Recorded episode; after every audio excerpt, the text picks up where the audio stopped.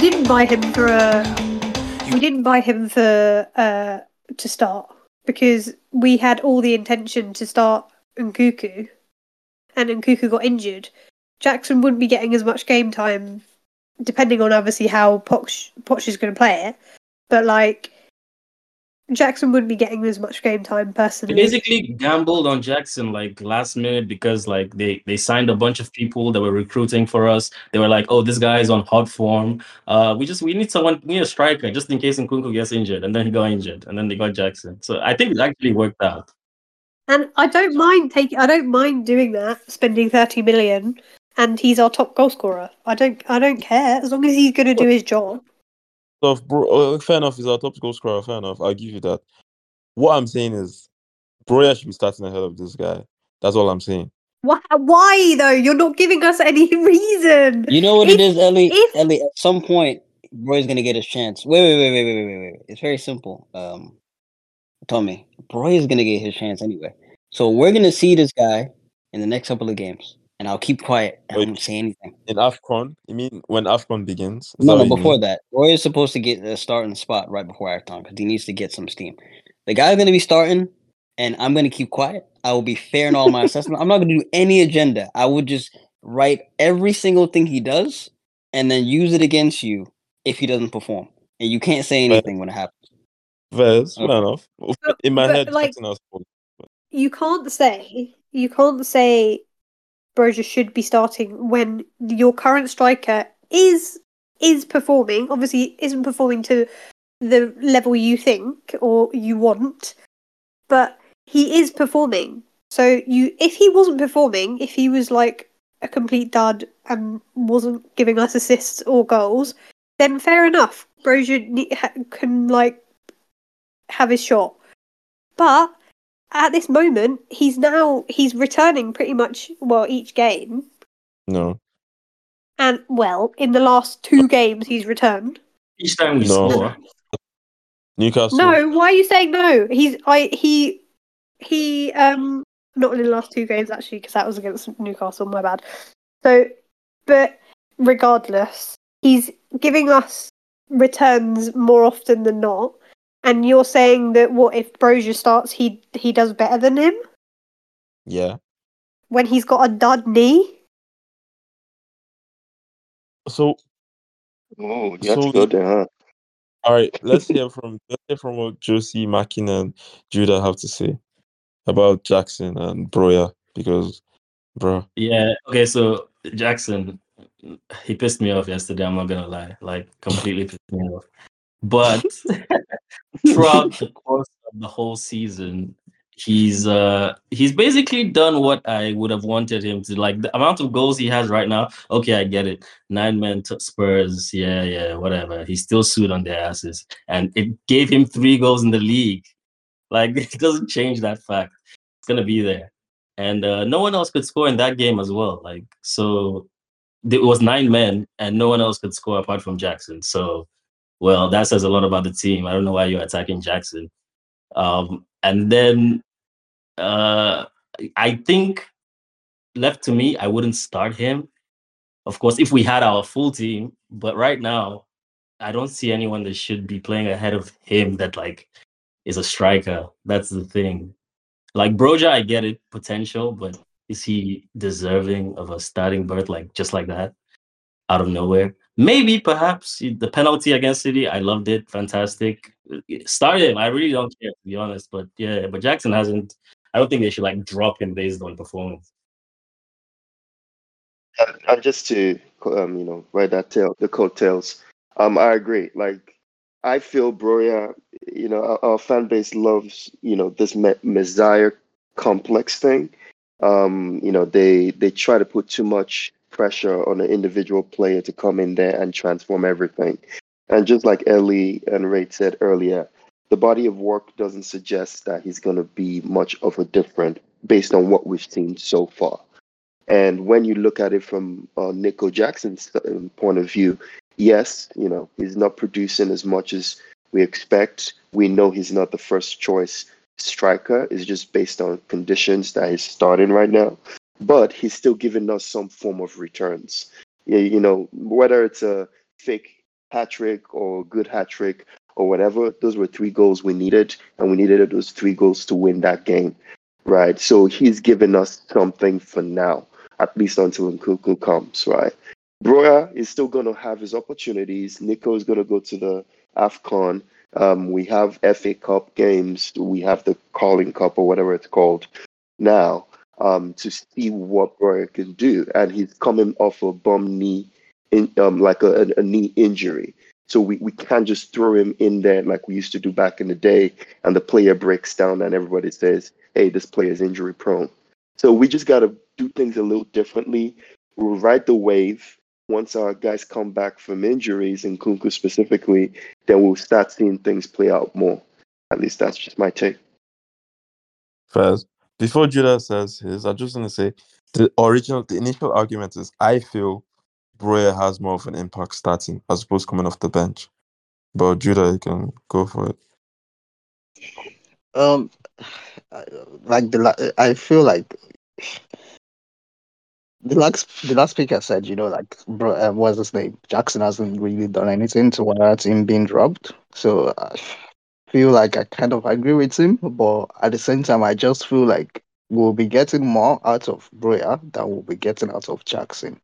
But, at the same time, like the last speaker said, how do you, kind of explain or something, or rationalize, dropping Jackson after the amount of goals he has scored and the run of games and the goals that he has had. So basically, I feel like Poch is probably in a tight spot and stuff, and that's why he just has to keep playing Jackson. And also I feel like Broja is not really even up to full fitness that's well. So it's probably just easing him in and stuff like that, because if you remember, he also picked up a Nkunku again of recent. So, but I feel like in the long run, though, I definitely prefer Broja to Jackson, and I feel like Broja will offer more to us than Jackson will. But that's just my opinion, anyways. Yeah. All right. Judah. Sorry, I said Judah. Sorry, Ray, Ellie. Do you guys have anything to say before we speak about the Brighton game? Right, Ellie. Do you guys have anything to add before we... I was waiting for Ellie because she unmuted. I was waiting for you because you are muted. I just also want to clarify that I'm not hating on Broja. Okay. I am just looking at it from a perspective of, I find it difficult for people to say Broja would do a better job based on what we've seen of him. Whereas we've seen Jackson, for literally 90 minutes for a long time. So he's had long enough to be more consistent. But he's done well in that time. But I just think that, I don't know. I personally haven't seen enough to say.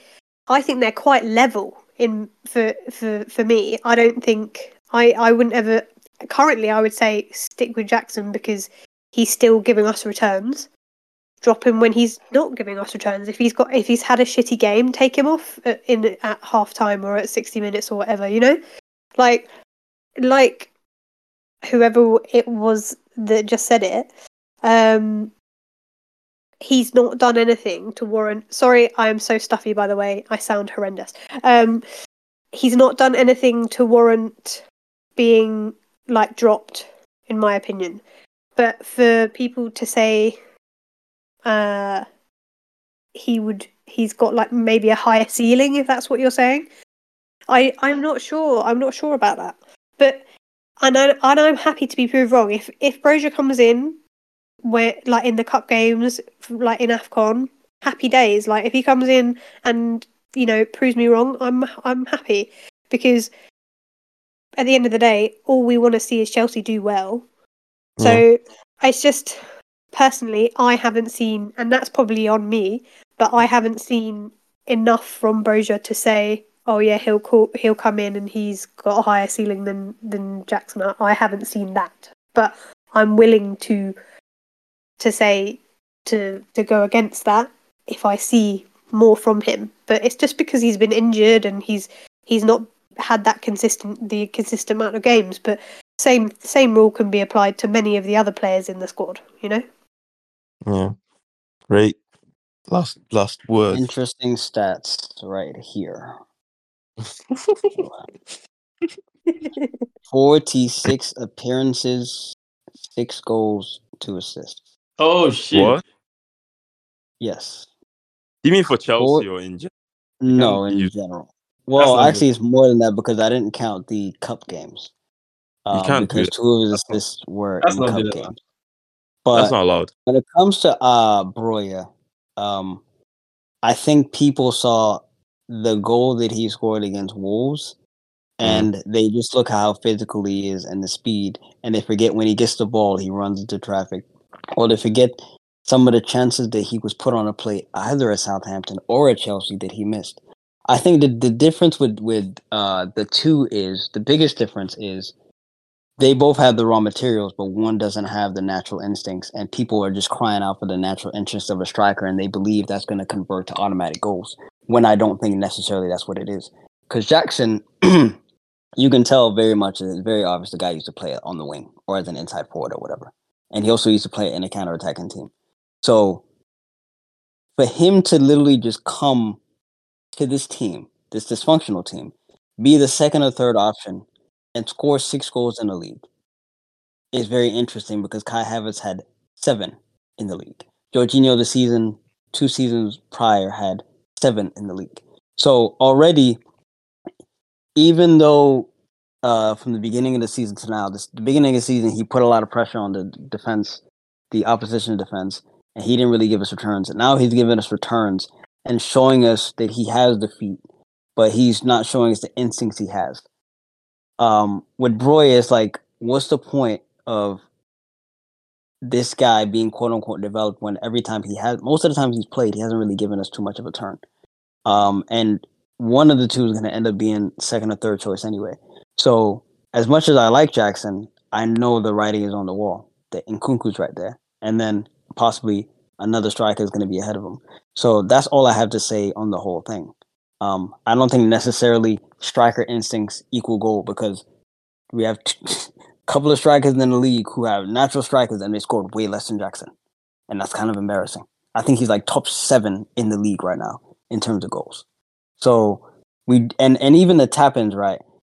There are certain strikers, Erling Haaland, who's the top goal scorer, and then Darwin Núñez, who's also scored like 4 or 5 goals in the league, and he has like 8 GO just in the league by himself. He himself, they both miss sitters, but I think in the Chelsea team, we don't create enough. Now, to be quite honest with you, Jackson, for 70% of the season, hasn't performed well, but he's gotten the goals. And he's gave us the assists that allow us to go 2-0 up. And that's kind of very important. So, knowing how Chelsea run strikers, I'll be honest, if we get to 10 or 12 this season, that's a success, especially for a 30 million signing. If we get to 10, he's a success no matter what happens. If he gets to 10 goals in the league, he superseded a lot of his predecessors. And he's probably going to end up doing it in 20-plus games. And he's going to end up picking him a second. And having a guy like that and developing him slowly is going to be good for the club. Hopefully he develops into someone who's not looking clumsy on the ball like he has the last couple of games. But there is a player in there. And maybe Broja might end up being better than him. I just don't see it. But I don't personally have an agenda. I'm just letting you know that the guy himself, I just don't really see what you see in him. Because this Diego Costa comparison that you keep seeing, I just don't see it. But that's just me. Sorry, hold on. Is that what you've been saying? Is that what you've been saying? That's what the people have been saying, Ellie. Diego Costa. The people. Man. Wait, Tommy, have you been saying that he reminds you of Diego Costa? You know what? If it's Tommy that said it, yeah, I wouldn't really mind Tommy at all because Tommy also. Tell me, you have not compared Broja. Diego Costa, please tell me. You'll kill me off. You'll kill me off if you please tell me that you have not compared him to Diego Costa. I'm going to leave it there. Wait, actually, so I wanted to say 2 things because I had a question for Tommy, but before I asked Tommy the question, yeah.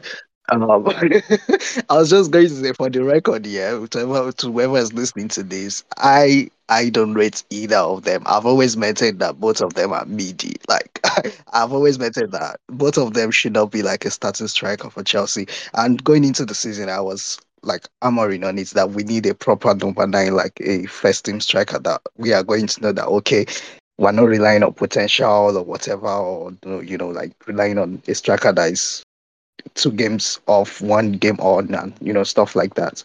But yeah, anyways, it's the situation that we found ourselves in. So yeah, we just have to like, you know, manage both of them and see which one comes out better. At the moment, I'll be honest, I'll say yes, it's obviously it's Jackson that is coming out better than Broja. But I just feel like Broja's not like really had the opportunity that Jackson has had so far. But yeah. It's like you saying I have a question for you before you go. So I was just going to ask you here because someone was saying you were comparing Broja to Costa. So, like, what happened to the Baby Drogba shout? Because I can remember very well the, I think, first or second episode of Cast for the season. You were raving about Jackson and calling him Baby Drogba. So, what's going on? Like, what's wrong? What happened to that? Don't worry. To be fair, yeah, I'll let Juicy answer that. But we should speak about the Brighton game. To be fair, we're like how many minutes into the episode and we haven't spoken about Brighton. Look at him changing the subject. I'm telling you, like, look at the way changing the subject. You guys need to respect the listener. We need to talk about the Brighton game. Let's be real. That's true. The listener's going to be like, "Fucking hell, they keep going on about Broja and Jackson. Just cut it down." All right. So yeah, do you guys, let's start with Markin because Markin has been quiet. We'll start with Markin and Jose actually. Do you guys think this is a good response from the Newcastle game? Markin, Jose, what do you guys think? No, that was a terrible performance. If that's supposed to be a response to that bullshit, then bruh, then we're in for it, man. Wow. Oh my God. Markin, what are we saying, bro? Yeah. No, like, I saw a lot of people whining and complaining about performance, that. I just say again, the most important thing in this part of the season is to get the results. We're grinding the results. We can still see patterns of play.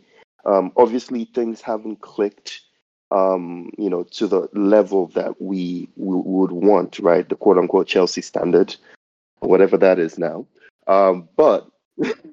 We battled against a very annoying club who has been extremely noisy this past couple of seasons and think they are at our level. So it was a psychological boost for us to actually, score multiple goals against them. Yes, the third time we beat them this season. Yes, 3 times, right? I don't think we could have boasted that last season, right? I don't know how many times we lost to them last season. But the fact that we faced them 3 times today, we were able to score 3 goals, multiple goals, against a decent side, and even when adversity came on, with the bonehead challenges from Gallagher, the team dug their heels in, and they played well. You have to give flowers to, Sanchez, even though he had another bonehead move with the second goal from Brighton. But he made about 7 saves today, right? And some of those saves were really, really good. It could have gone in if it was Kepa and goal. So I'm, all in all, I'm just happy we got the 3 points. This gives us a psychological boost for our next important game on Wednesday against Man U. So we need to keep that momentum going, right? So let's just chuck this one up as we got the 3 points, and we'll just do better next game. Can I say this? If we start that match with Jackson up front, we might not win. But yeah, I'll leave it there. Judah, what do you want to say? Before I go to Rate and Ellie, Judah, what do you want to say about the Brighton game today? Was that a good response to the Newcastle game in your opinion? It's a bit in between the two. Like it's a bit like between the two. It's a good response. Regarding in respect to the circumstances that they found themselves, like, which is like going 1 man down before halftime and stuff. So to be honest, I didn't think they had it in them to hold on and win the game. So fair play to them in that respect. But also, if you flip the coin, it's after the two goals, which were from like set piece, by the way, it just felt like, I don't know, they just became complacent and, you know, they forgot how to like defend us or stuff. And, you know, they allowed Brighton grow into the game and, you know, obviously get a goal back. And then subsequently, you know, someone that is the captain, you know, gets a second yellow card and, you know, stuff like that. So, like, if you're looking at it from the end of the spectrum, you know, you would say that, yes, it's not like a good reaction. But I think, like the last speaker said, you know, 3 points is all that matters at the end of the day. And, you know, fortunately, they, one way or the other, they found a way to, you know, secure the 3 points. So I would say that's more than, you know, good enough. And, you know, hopefully they can recover and go again against United. So yeah, not much to be happy about, and really not much to complain about as well. Just, you know, it's just a game that, you know, doesn't really tell us much about where they are right now. So yeah. I mean, Pochettino seems to think like, oh, you know, we're kind of showing character and all that. So, you know, I'm curious to know what rate on Ellie think. Like, do you guys think it's a good response to the Newcastle game? I mean, like guys said, we've won, which is the most important thing. But like, you know, what do you guys think? Long term? I think yes and no. For us to consecutively have a man sent off, and not even a man sent off, but our captain sent off in both games is not a good look. But to counteract that, our mentality after going, after conceding right before the end of the half, and then us going a man down, I think it's really good.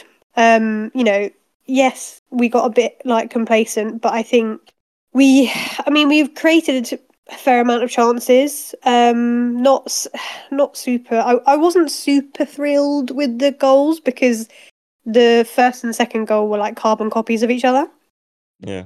But in that instance, and this is what blows my mind sometimes, is that when we, or anything, and any team actually, when you notice a weakness in a game, which it might not be a weakness for Brighton, it might not be a weakness for a team in general, but it's a weakness on that day.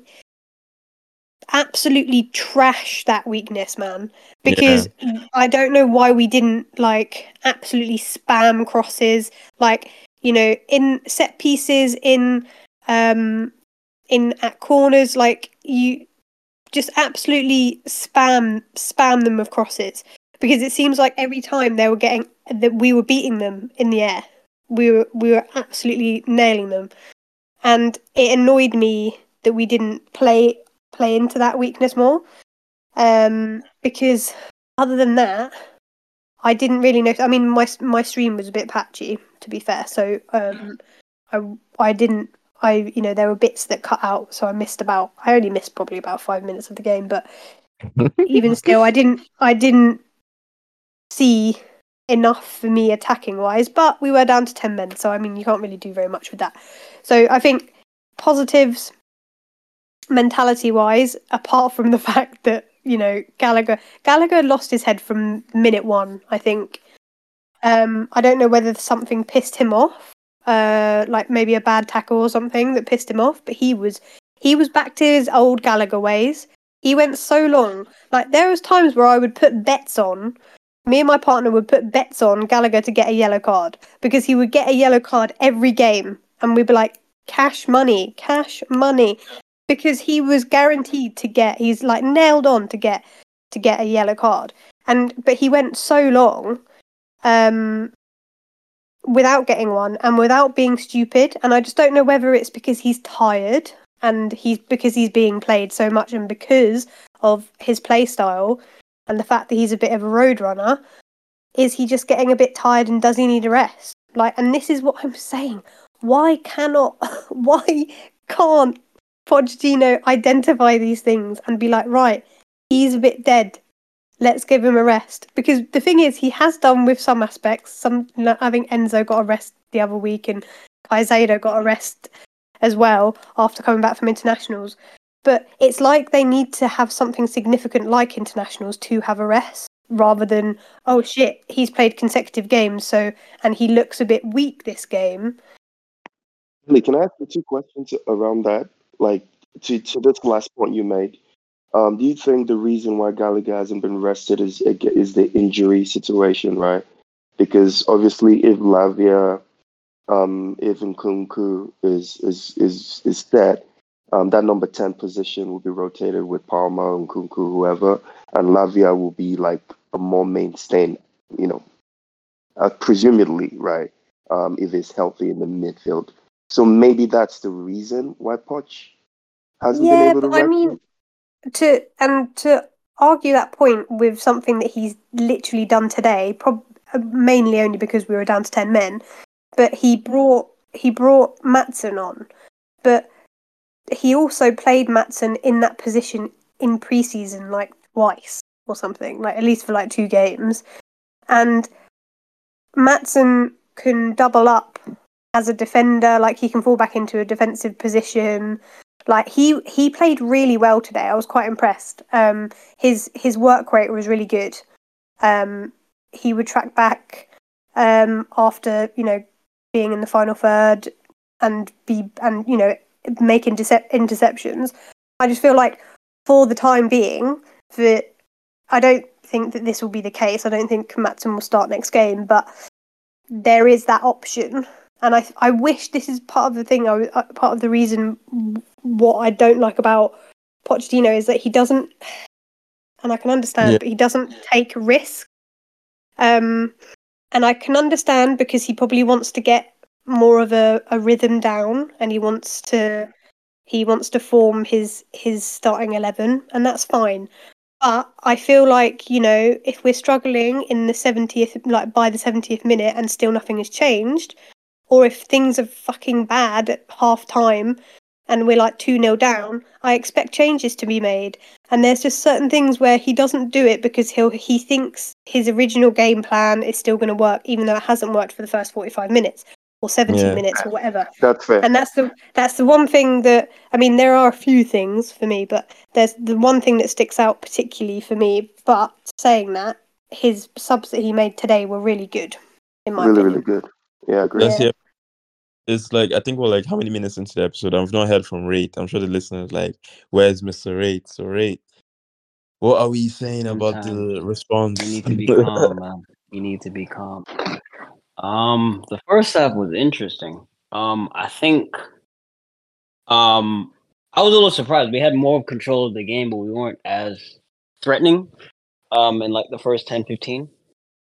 We started to grow into the game. The minute that Gallagher, you go see the tweet, right? If you guys follow me, you go see the tweet. I said, The minute Gallagher got the yellow, I said, Gallagher's on the yellow. I don't trust him. Take him off at halftime. Somehow. Yeah, I saw that. Yes. We actually go to the 45th minute, but he was sent off for another yellow.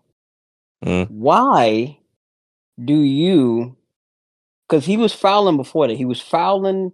was it Hinsherwood a bunch of times? He fouled Hinsherwood a bunch of times. He fouled a bunch of people a bunch of times. Ref let it rock. Then he got a yellow. In my head, I'm like, okay, I know you're dumb.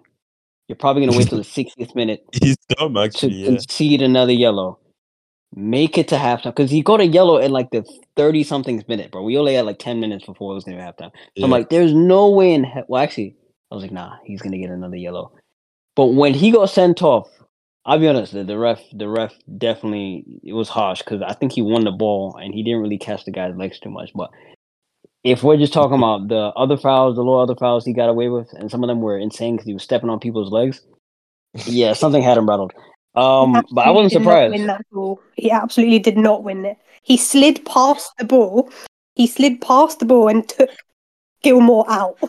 You know the sort of tackle that he was trying to do. He's trying to slide beside him and then take the ball.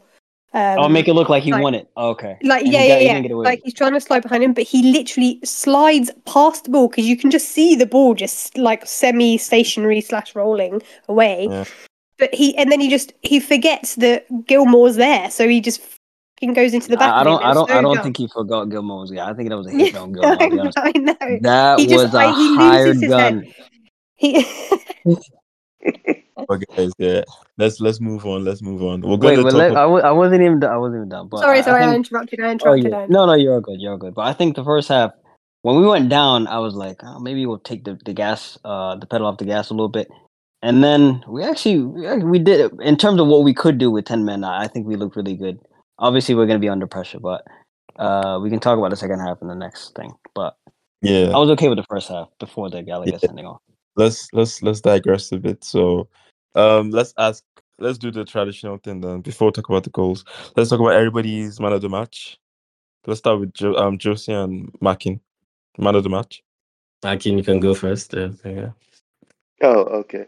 My man of the match was obviously, just because of all the crap that he's been going through this past few weeks from the fan base, I'm going to give it to Enzo. That the third goal, which was the penalty. Yes, it was a penalty, but it was a big stake penalty, as he ended up being the winning goal. So just, I think he played okay on, like, based on Enzo's standards. The first half, second half, some progressive balls here and there. So I'll just give it to him overall. But other people had good shouts too, like Thiago Silva and Badiashile and Desassi. Sanchez as well. I hear you. Oh, yeah. On Sanchez. Big Rob. Yeah, I'm happy for Enzo, man. That was dope. I'll give it to Silva, man. Good bounce back. Like, I saw a response from him, and I expected, like, if it didn't happen, that would have been very worrying. So yeah, I'll give Silva. We need it for the Man U game. But yeah, Judah, man of the match.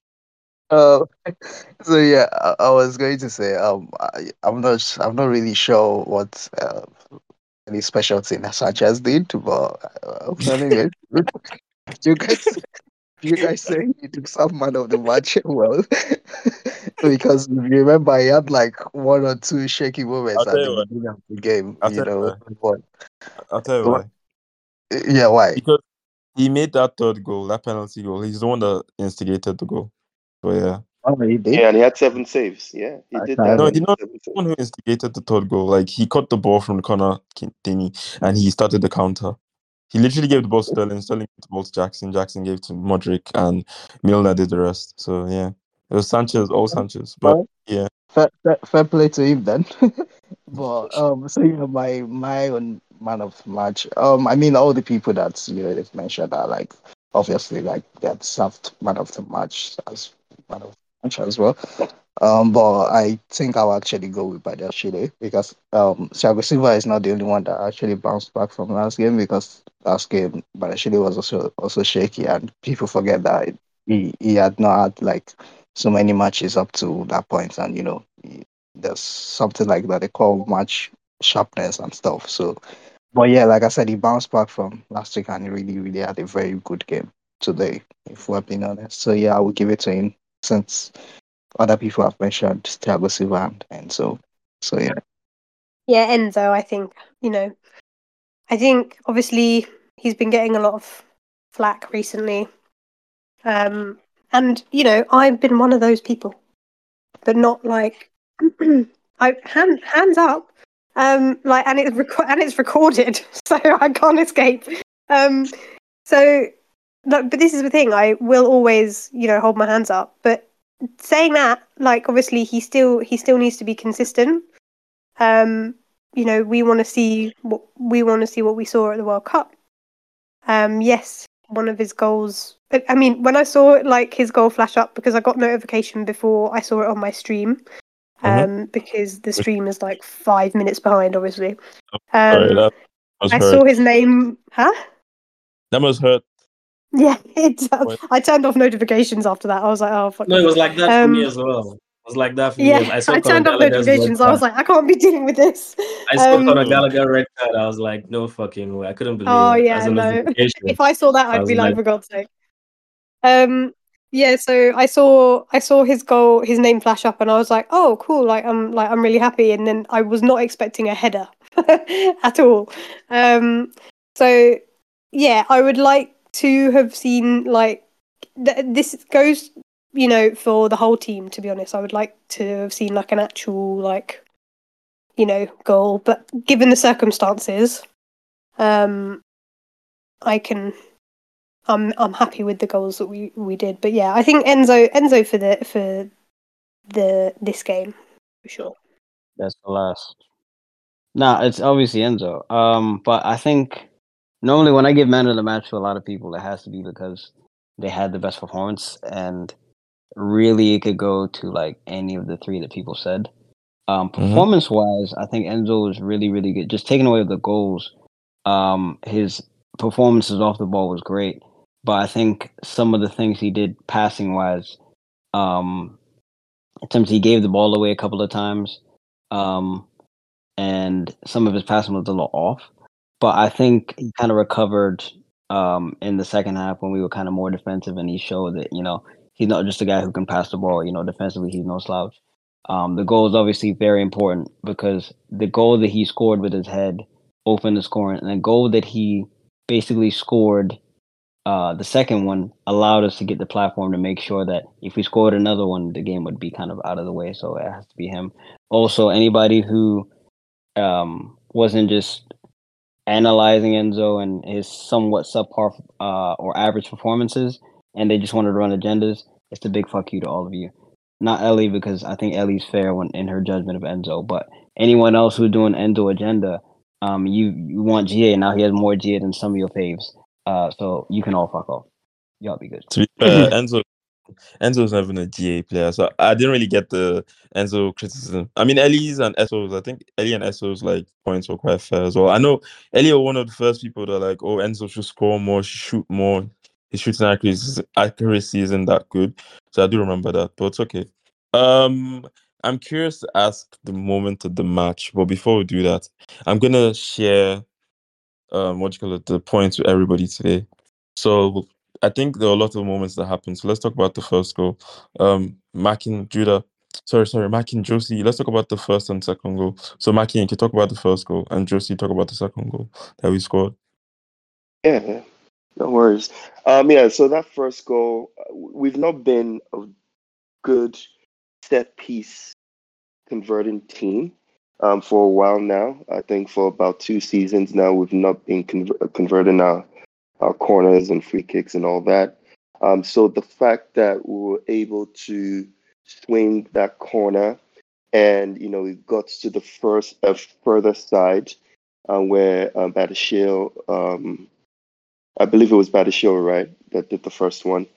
With the overhead kick, right? It seemed to me that it was something they've been practicing, during training. Because, again, the second goal was kind of like identical to Ellie's earlier point. But just the fact that, you know, that ball came in, Badiashile did a great job controlling the ball, then just, you know, swinging it to the across the post where, lo and behold, Enzo Fernandez, the shortest guy on the team, was able to go up there and score. I think it's a very, very important goal for obvious reasons. But just, again, Enzo getting that monkey off his back and seeing that ball, you know, touch the net, I think it's just going to open a lot of things, because anybody that's played sports will tell you this, basketball or football, is like once you see that ball go through the net, it's a psychological switch that goes on, and you know hopefully this opens the gates for him. So that was a very important goal. It came early. It was off a set piece, and it's something that I think the team can continue to build upon when we have people like Reece James and Palmer fully back in the team. I mean, we have a lot of work to do with our set pieces, but yeah, we leave it there. Josie, what didn't talk about Colwill's first goal for Chelsea? Goal, I think. Oh, yeah. Okay, so who took the corner? Was it Gallagher or Enzo who took the corner? I'm not really sure. I can't remember. Yeah, but it was awesome. And then Jackson was at the far post. You know, he got the jump on the defender, headed it back. Pretty good header. Colwill actually thought that he missed. He put his hands in his head immediately after, and he thought he missed. Like, he didn't even like fight for like the goal or anything. And then the ref just gave us the goal.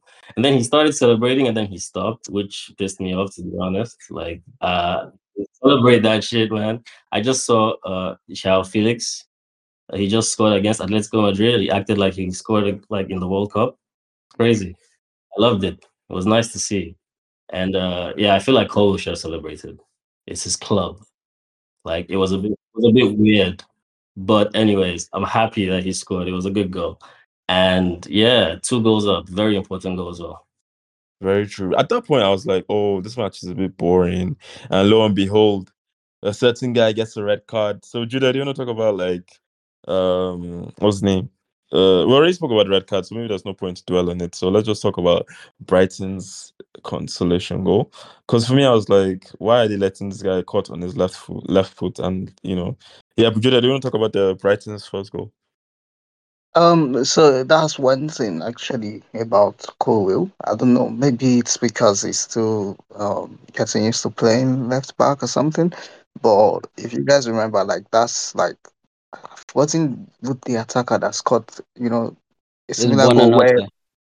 No, I'm not even, like, aside today's goal, like, there was another instance where, you know, Colwill is not, it's more or less like, he doesn't want to get, like, tight on the, what's it called, on the winger that is attacking him. So, like, basically, I just feel like sometimes it's not aggressive enough. Like, it's not closing down the, you know, the attacker enough, and he lets them have a goal, like, you know, get a shot away and stuff like that. And yeah, so I mean, it was a good goal, to be honest, but at the same time I felt like we could have really done more to like close the guy down. But yeah, it is what it is, and like you said, it was basically like we basically like just allowed them, you know, score that goal because you know, they sort of switched off. I mean, like, just sort of switched off. But yeah, and after that, like you said, Captain Gallagher, you know, went to get the second yellow, but yeah, it is what it is. Yeah, it is what it is. I mean, at that point, I was like, 2-0, it's boring. Finally, they now scored. I'm like, I think, yeah, Gallagher got the red card before they scored. So No, he didn't. No, he did. They scored, then he got sent off. They scored, then he got sent off like 3 minutes after that. When he got sent off, yeah, all I just said to myself, I think I even said it in the GC, like, yet again, we're enemies of ourselves, like the way, you know, Poch said it in his presser before the game, you know, that we are the enemies of ourselves, and literally was about playing out again. So, but yeah. And another thing I was going to say, I think we were very, very lucky that, like, that red card actually came close to half time. If it was like maybe something like 30th or 30 something minutes, then oof, so that would have been a tough half, like, you know, like, well, yeah, because it came so close to half time, I guess, you know, Poch was able to like rejuvenate them and, you know, tell them what to do and, you know, how to keep the game tight. So yeah. All right, I'm gonna let Ellie do the honors and talk about the goal leading up to the penalty, because I know she has a lot to say. Ellie, you can go for it. I've literally been having this conversation not only with you, but then with a random person commented on my post that I made, and I'm just having a debate with him on Twitter. So, right, this was obviously going to be moment of the match, right? But then I also was going to touch on the fact that Colwill's celebration as well, but obviously that's already been mentioned. But I found that hilarious, that like non-celebration, and I also was a bit pissed off about that as well. But anyway, the penalty, which was clear as day, which, so for anyone that hasn't seen the conversation between Tommy and I, there was a very large debate of whether it was a penalty or not. Tommy saying it was not a penalty, never a penalty. But apparently, actually, that was. I'm not sure if you said never a penalty. That was like Connor that was saying it was never a pen. And I personally am baffled that someone can utter those words out of their mouth when a person's legs gets takeneth from them. Like, I don't get it. So I've seen it again because I had to go and see it again because of this stupid boy that responded to this random boy that responded to me. So I had to see it again, and I screenshotted it and I sent it back to him. That's how like passionate I am for this. The argument that most people are saying is that Mudryk was falling down before contact was made. Wrong. It's not right. Mudryk is taken out by Milner has a coming together with Mudryk. Like Milner's arm comes out and does push Mudryk off balance, but not so much so that he's going to fall over. And that's what people are saying. People say that they have a come together at the shoulder, and they think that the power of Milner's push is going to push Mudryk over, which isn't. He's very, very much upright in the slow-mo where you can see where his legs make contact, because then the push gets Milner off balance, and to redirect himself, he has to step across Mudryk, right? Regardless of not intending to foul him, if that's the road you want to go down, regardless of not intending to foul him, he still fouls him. He still takes his leg out because he's trying to, redirect his balance, right? Because he's falling down. Milner is falling down before Mudryk does. Because Mudryk only falls down when he feels the contact on his leg, because his legs get taken out. So Milner is literally stepping in front of it, and you can watch it. I'm sure you have, and you're just arguing with me for the banter. But he steps across his path, and thus doing so does not win the ball, and we win a penalty. Correctly so. The point is that people are saying you wanted to plant his foot or whatever, or blah blah blah. It doesn't matter if I plant my foot in front of somebody when I'm walking on a pathway. I'm still tripping them up. Exactly. So the point is that there was contact, whether they intended to do it or not or whatever. The point is there was contact. And that's why he got a yellow card instead of a red card, because there was no there's no intention to play the ball or whatever. That's why he's not intentionally taking him out. But also you have to bear in mind that Milner is a fossil and has a lot of experience. He is like a prehistoric creature at this point, and he has a lot of football experience, a lot of knowledge, and he can use his brains to the extent of, how can I do this to make it seem like I'm going to foul him, but not and get away with it? Because that used to happen years and years ago. It used to happen all the time, because it was one of those. It is like it's. I can see how maybe sometimes it wouldn't be given, but if I was shown that replay, if VAR didn't exist and I was shown that replay, I'd be fucking pissed. And that would be the same if Chelsea, if Silva made that tackle, I'd be like, fair enough, that's a foul, man. Or you can see from the perspective, it's a foul. He's taken his legs out. Fair play. We'll leave it there. Obviously, Enzo scored, and I was so nervous about that. I was like, I can't. I had to my partner was like, watch it. And I had to half watch it, half not, because I knew from his last penalty how bad his penalty was. And thank God he uses his brain and went down the middle.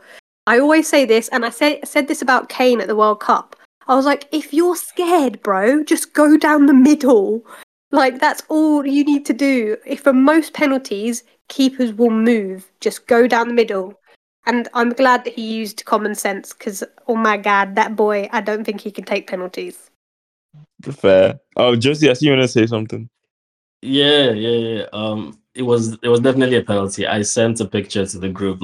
There's a perfect frame that shows why it's a penalty. Milner is literally stepping on Mudryk's foot, while Mudryk is about to kick the ball, stepping on his foot, and then the force of him trying to stay up while holding his shoulder means that he then takes Mudryk down while also stepping on his foot. So it was pretty painful.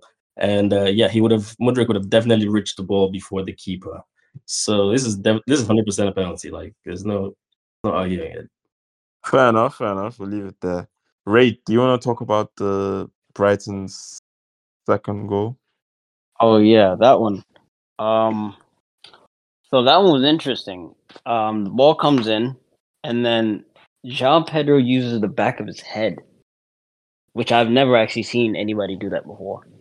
The back of his head to head it in. Now, when I saw it, I didn't even know how the ball went in. I'm assuming it just bounced off and somebody just jumped, but it turns out Sanchez is standing there.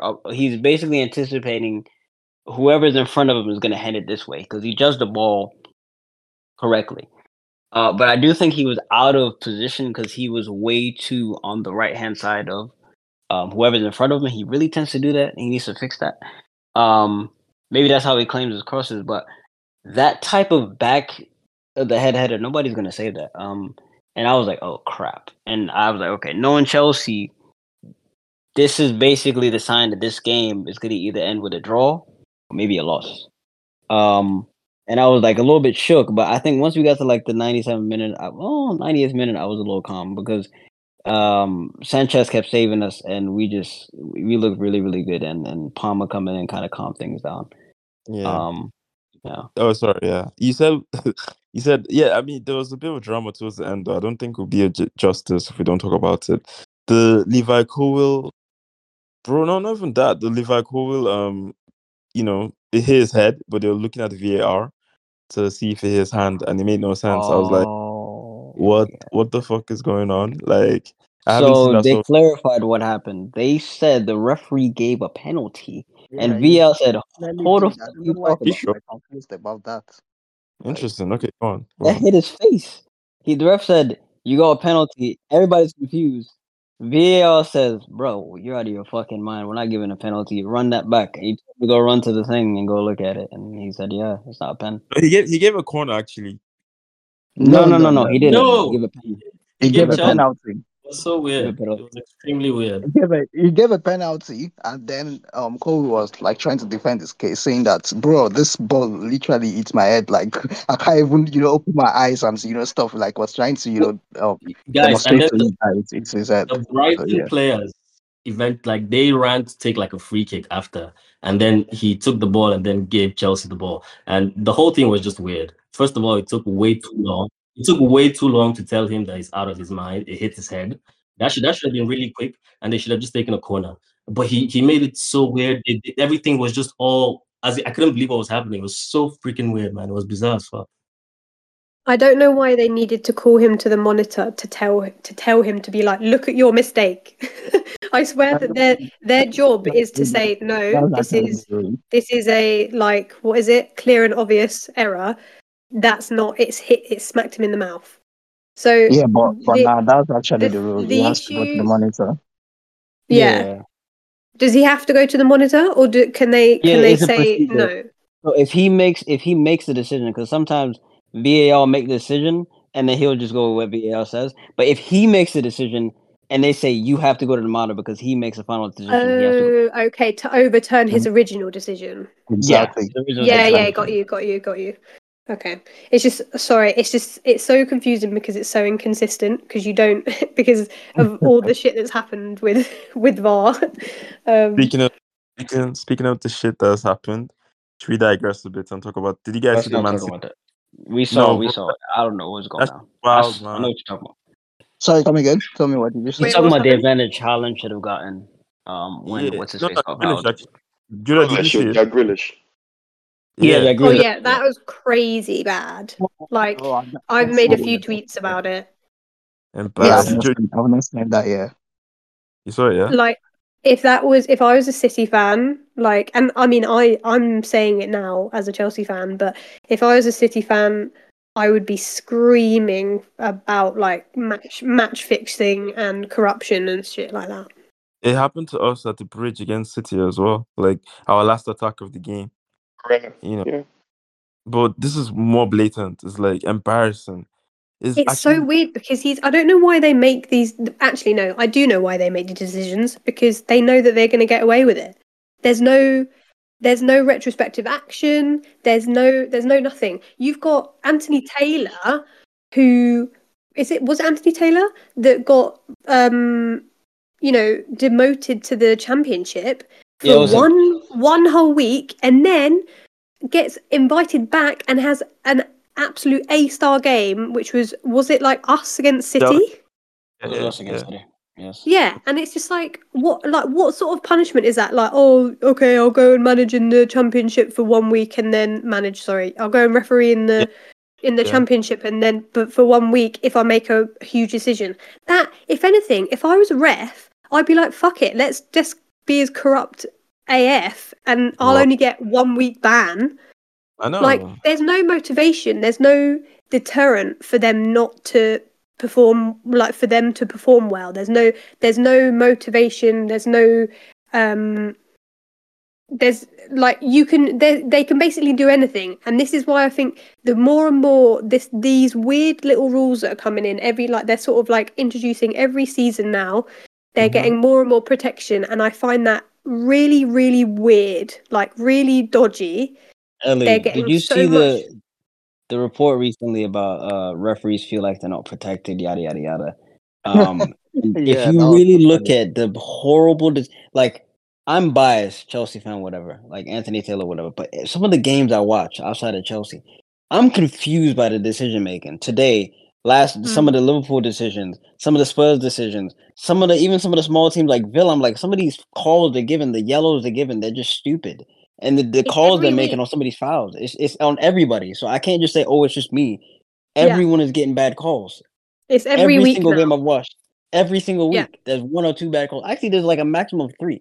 Three games and also it's never been this bad. Like, there was like a patch each season. There's been like a patch each season, but now it's every single goddamn week.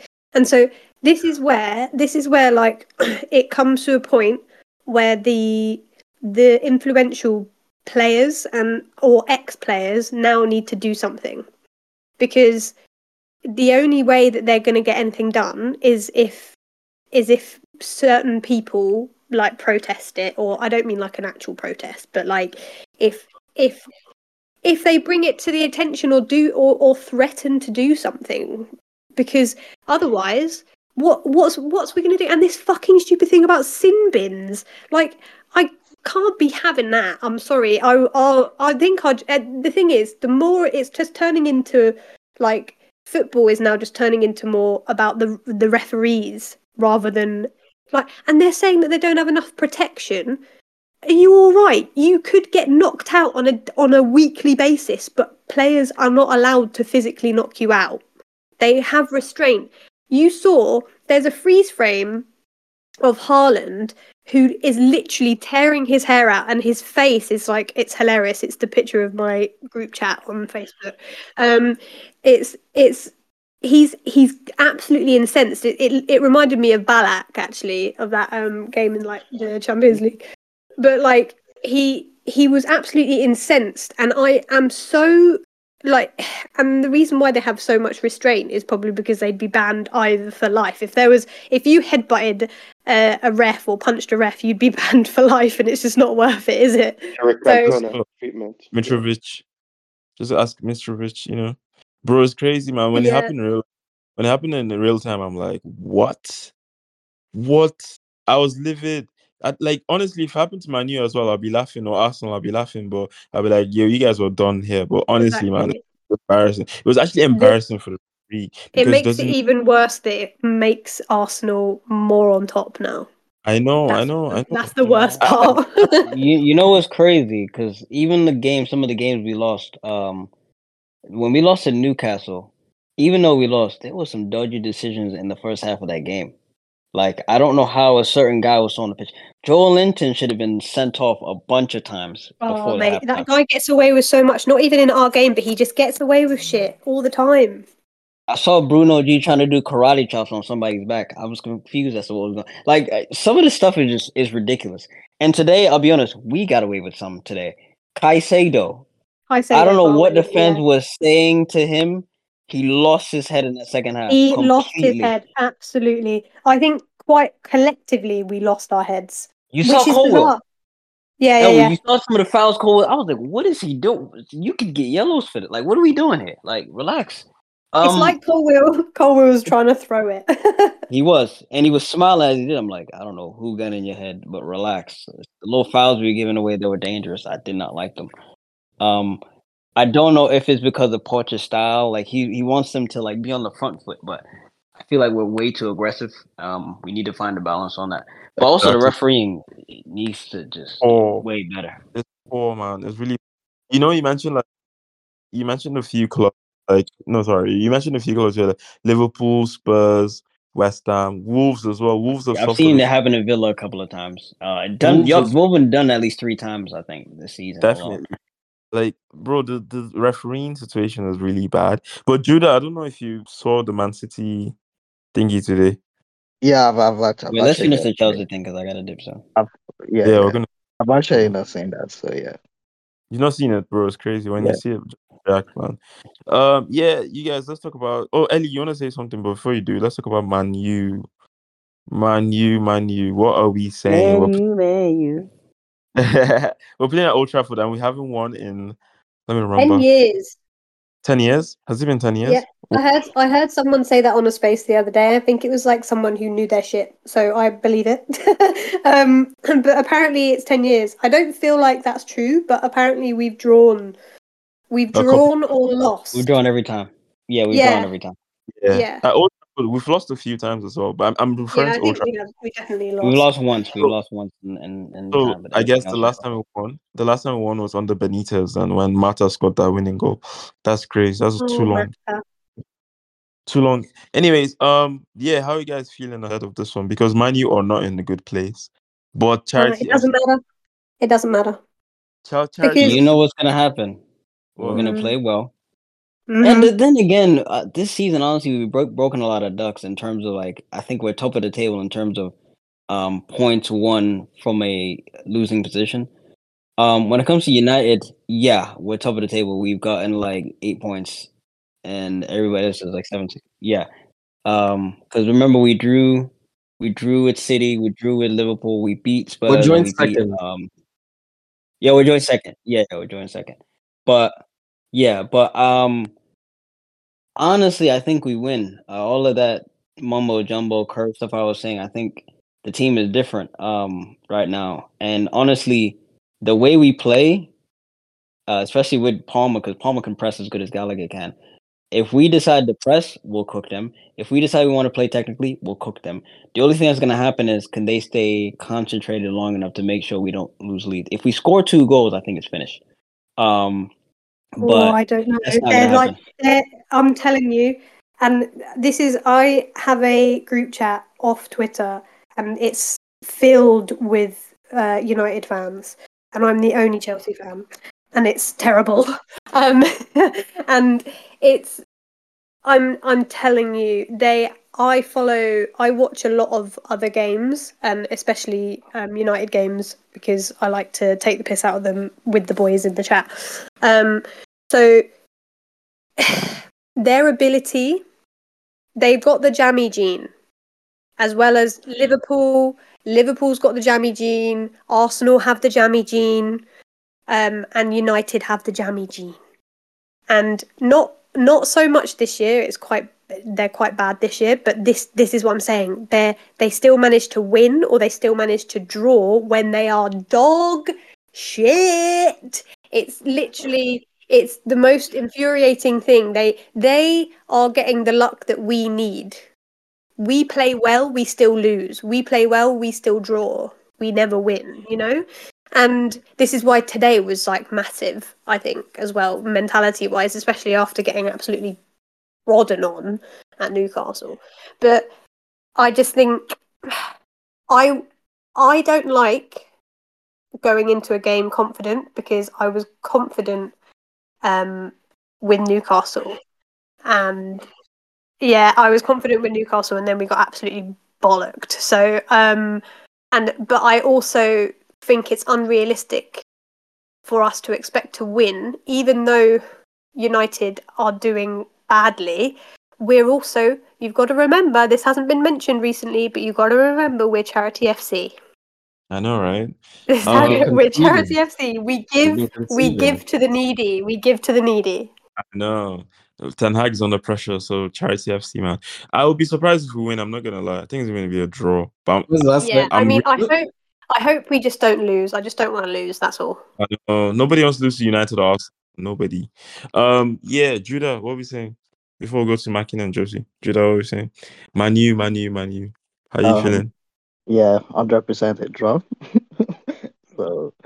So there's no point going back and forth about the game.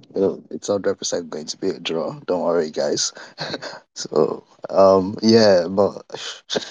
hopefully somehow, some way, they find a way to win the game. But personally, I don't see it happening. I think it's 100% going to be a draw. So, we're going to have Reece James and Cucurella back, which should be nice. But yeah, Judah, I'm sorry, Josie, Makin, what are we saying? Manu, how are you feeling? For me, this is my one delusional game of the season that I always have. I can never not back Chelsea to win against United because I always want it the most, So yeah. I'm going for the way we shook up Spurs at their stadium. I'm going for something shocking. I'm hoping for it as well. Really, what are people's score predictions? Yeah, we'll come to that. We'll come to that when we hear from Makin. We'll come to that. Oh, sorry. Oh, yeah, mine is going to be real quick. Yeah. I think it's just I'm going in there with the expectation of not losing.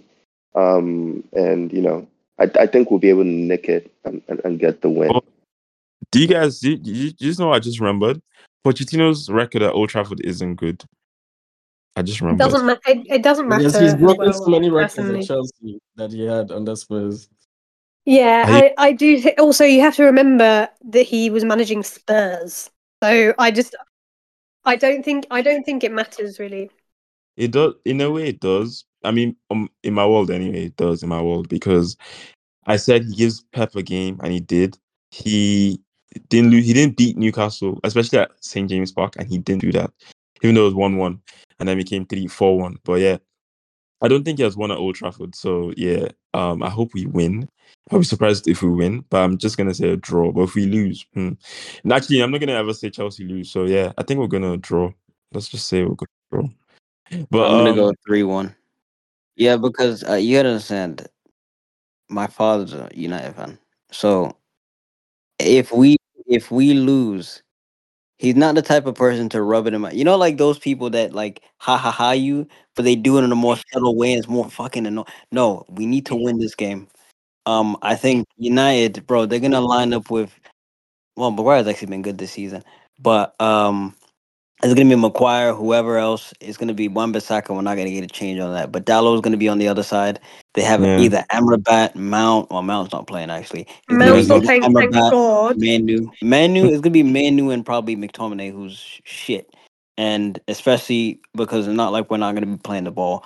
And then what, they're going to have... Man U's been good, though. Like, apart from their last game, he's looked pretty good. No, even the last game, he was really good.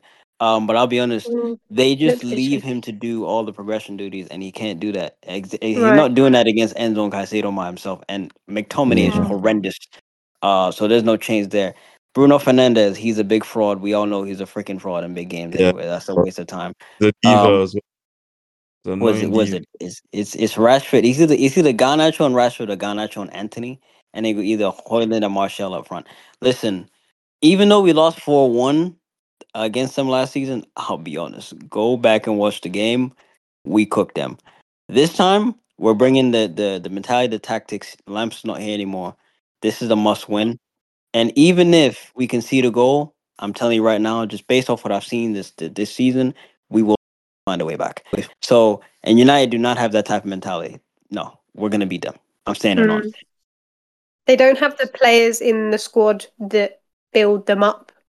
If they had Martinez, or Martinez, however you pronounce it, I think that we would struggle. because I think he's a mentality monster. He's good. Mm-hmm. He's good for a little tiny man. I think Casemiro would be a game changer, and I'm scared that like Mount or and I'm not scared of Mount. I'm just scared that one of their players that is normally quite influential in games like this will be fit. And the only reason why I mention Mount is because I'm terrified of him having his first goal for United against us. He's not going to do it. He's not going to be fit, and he's not going to do it. I hope not. I thought he wasn't fit.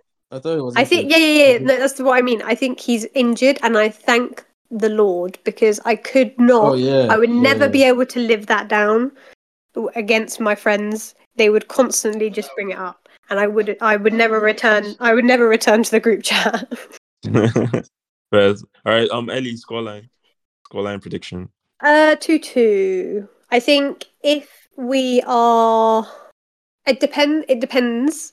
I also think is a big thing is who's going to replace Gallagher. Palmer. Yeah, but then who's on? Oh, would it be Mudryk? Noni or Mudryk is going to be on either flank. What Mudryk?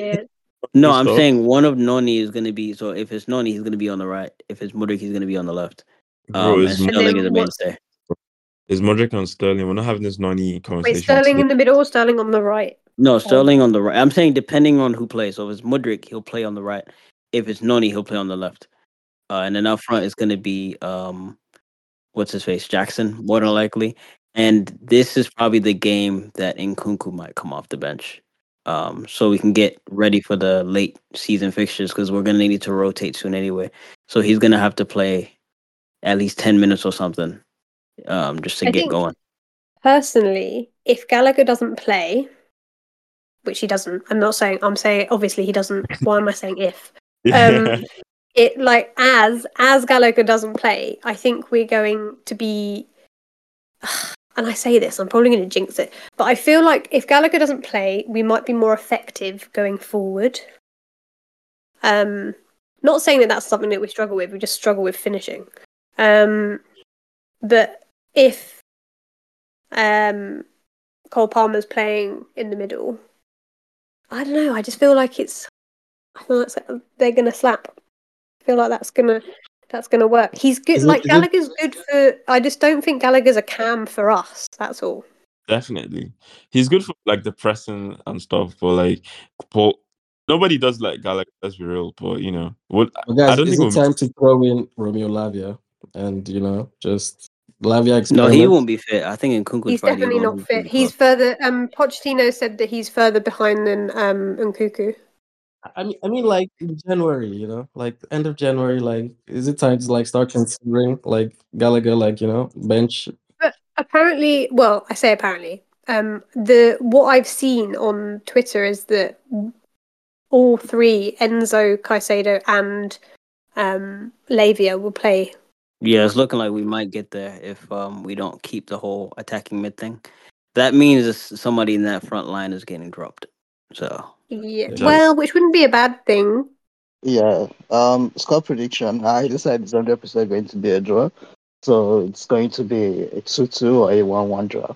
So actually, I'll go with 2-2 draw. Yeah, 2-2 draw. Yeah, 2-2 should be fun actually. Like Ellie said, I think it's going to be 1-1. But yeah, Jersey, Mark, what are we saying?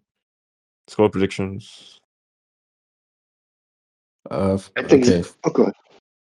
You want to go first? I think it's going to be 2-0. Yeah. Okay. 2-0? To who? You said 2-0? To us. Yeah, 2-0 to us. That would be nice, actually. Bro, there's no place I like to win more than, like, Old Trafford. That would be such a nice feeling, actually. Yeah, scoreline prediction. Bro, I'm going to go 4-2. I don't know why. I know we're conceding 2, but I want us to also win. I don't want to do like 3-2. I want to go like 4. Like let it be like I'm seeing like a yeah. And I'm not even impressed with their performance today. I just really hate United. I told you I'm delusional about this game. I just really want us to win. So if it's 4-2, it's going to be an awful game for our hearts. You know? Yeah. No, I want or like something. All I really three. Need that win. I need to smoke the United pack. It's been so long. Like, I just really want that win. I wish. Yeah, so yeah. But this team can do it. Like, there's actually some hope for me. I'm not just saying this to actually be delusional. I've seen enough from them, like when they go out and play against big teams, that if Man U end up messing up or doing something stupid, we could be the ones. Thiago Silva could get like a red card or something. That can also happen. This is what I mean. I think there's quite a lot of liability. This is what I was going to say earlier. I think there's a lot of liability with our squad at the moment. And what I was going to say earlier was that we talk about mentality and, you know, keeping our heads and everything. But if you look at Pochettino in the last few games, he's as soon as 90 minutes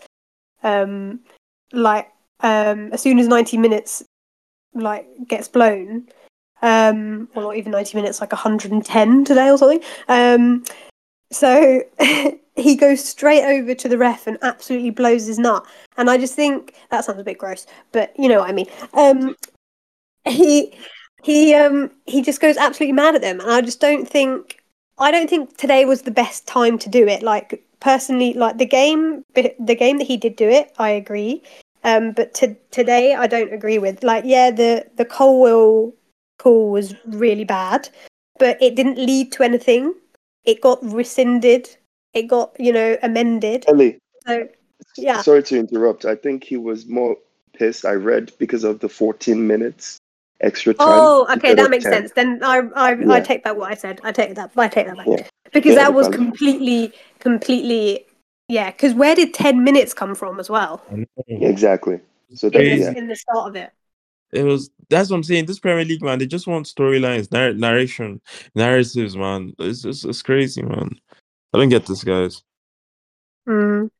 I wish we could replace all these. Like, I don't mind. I like Michael Oliver, actually. I like Stuart Atwell.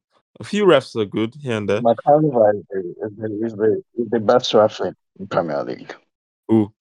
Michael Oliver. Yeah. And you know the thing. If you notice, I don't think he had a big game today because he's probably like against the agenda or whatever. So they give it all the bold guys. I like this guy as well. What's his name? Wait. We're doing the ref thing. Listen, why you guys do the ref thing? Shout out to all the bald niggas. This is Wraith Razor signing up. But listen, all I know about refs is, let's be honest, they're gonna do what they're gonna do, and we're just gonna have to hold it. But at some point, you know, they'll fix things because that's kind of how everything goes. Pendulum always swings back, but yeah. Well, I don't know. Not by the sounds of things. Like, they're literally changing it in the position of referee power. Mm-hmm. Yeah, but give it like 2 or 3 seasons. At some point, they'll just come back. Seasons, bro. Two or three seasons. Like, I'm they want to introduce a sin bin though, so the sin bin could be in. The sin bin could be in 2 or 3 seasons time. Bro, no Premier League team is actually saying yes to that. It's getting super outvoted. They're not going to allow that nonsense. I saw someone change their mind about it on my timeline today. I was like, oh. I don't know. I think it was someone. It was someone with a big following, I think. I think it was Con, actually. He had to be trolling. I don't even know what sin bin is, but we're going to leave it there. Like, in rugby, you get like sent off for a period of time if you... and like I think there's other things. There's like ice hockey and stuff. You get sent off for a period of time if you basically got like an orange card, you know. And so you get sent off for a period of time and then you come back on. But I just don't really see the point. You're not really getting punished for what you're doing. Bro, what we need to do is switch all the referees and bring in Australian refs or European refs or something, because at this point, it's getting too much. Like, this is our third season complaining about referee decisions and stuff, man. I just don't see it changing. I honestly don't. No, it's going to change eventually. It's just how much, like you guys said, we need to get like all the influential people together in the room and be like, look, had enough. Because, I mean, think about it this. No, sorry, man. This rugby stuff that you just spoke about, like the card, like isn't it weird that like I've also just had the same conversation like almost right before we started this. Like, I swear, like, someone just mentioned it. They were like, oh, Gallagher maybe should have gone for like 30 minutes or something like that. And I'm like, wait, from what? They were like, from rugby. I'm like, if he went off for like however long that he did, he would come back on and do the same thing again. He needed to get sent off in that first 45 minutes because he was going to get sent off regardless. I think he was absolutely gone with the wind. Maybe they can do like extra time or something. That sounds better. I just think it overcomplicates it. Just keep it. Like, if it ain't broke, don't fix it. Like, it's perfectly fine. You're already breaking it more by introducing VAR and having it not work correctly because you're still relying on someone. It's like, use the Mudryk penalty, for example. I think it's a penalty. Tommy doesn't think it's a penalty. If Tommy was sitting in the VAR box, he'd be like, no, that's not a pen. So and then we're subject to people's like eyeballs not working. So before we end, I was just going to say, I think our owner or co-owner Todd Boehly has finally broken his curse of not seeing Chelsea win. Stamford Bridge. Was he here? Yeah, it was in Stamford Bridge today. So, there's normally like loads of photos of him there. I didn't see one. Yeah, there was a photo of him. If you check, I think Pice or someone posted it. So yeah. I hope he's enjoying Chelsea though, because congratulations to him. Has ruined our winning mentality, but I know, right? I hope we get Europa League. You know, let's just keep gradually climbing up the table, and please tell Jackson to stop doing this thing, man. It's pissing me off. I think did you mention, Tommy, about the fixture swing? Someone said that there was like there's a nice fixture. Why can't I say that? Why is it such a tongue twister? Fixture swing. There we go. After the United game, and I just don't see how you can see that as a nice thing because all the games that we're supposed to win, we don't win. That's literally a Chelsea thing. So. And so this is what I mean. I'm just like, well, it looks good on paper, but does it? Because, I mean, after, who do we have after? Oh, Everton. Everton, I'm telling you now, record, save, bookmark. Everton, we are losing. We are losing 2-1, 3-1, something like that. We are losing that. Goodison. Yep. With their mentality and the fact that they're, you know, to be honest, thankfully, their striker is really bad, but saying that, he'll probably score against us. But I saw them play the other week, not this week, but last week, I think, or the week before, and I said it in one of my group chats. I was like, if they play like that against us, we're fucked. And I think we're gonna lose. And then Sheffield United, who absolutely got trounced by Burnley. We'll probably lose against them 1-0 or something. Yeah. Come on, Ellie, don't put it out there. I understand the frustration, but let's just be hopeful as much as possible. Maybe if I put it out there even, then it will do an Uno reverse. Yo, thank you for listening, everybody.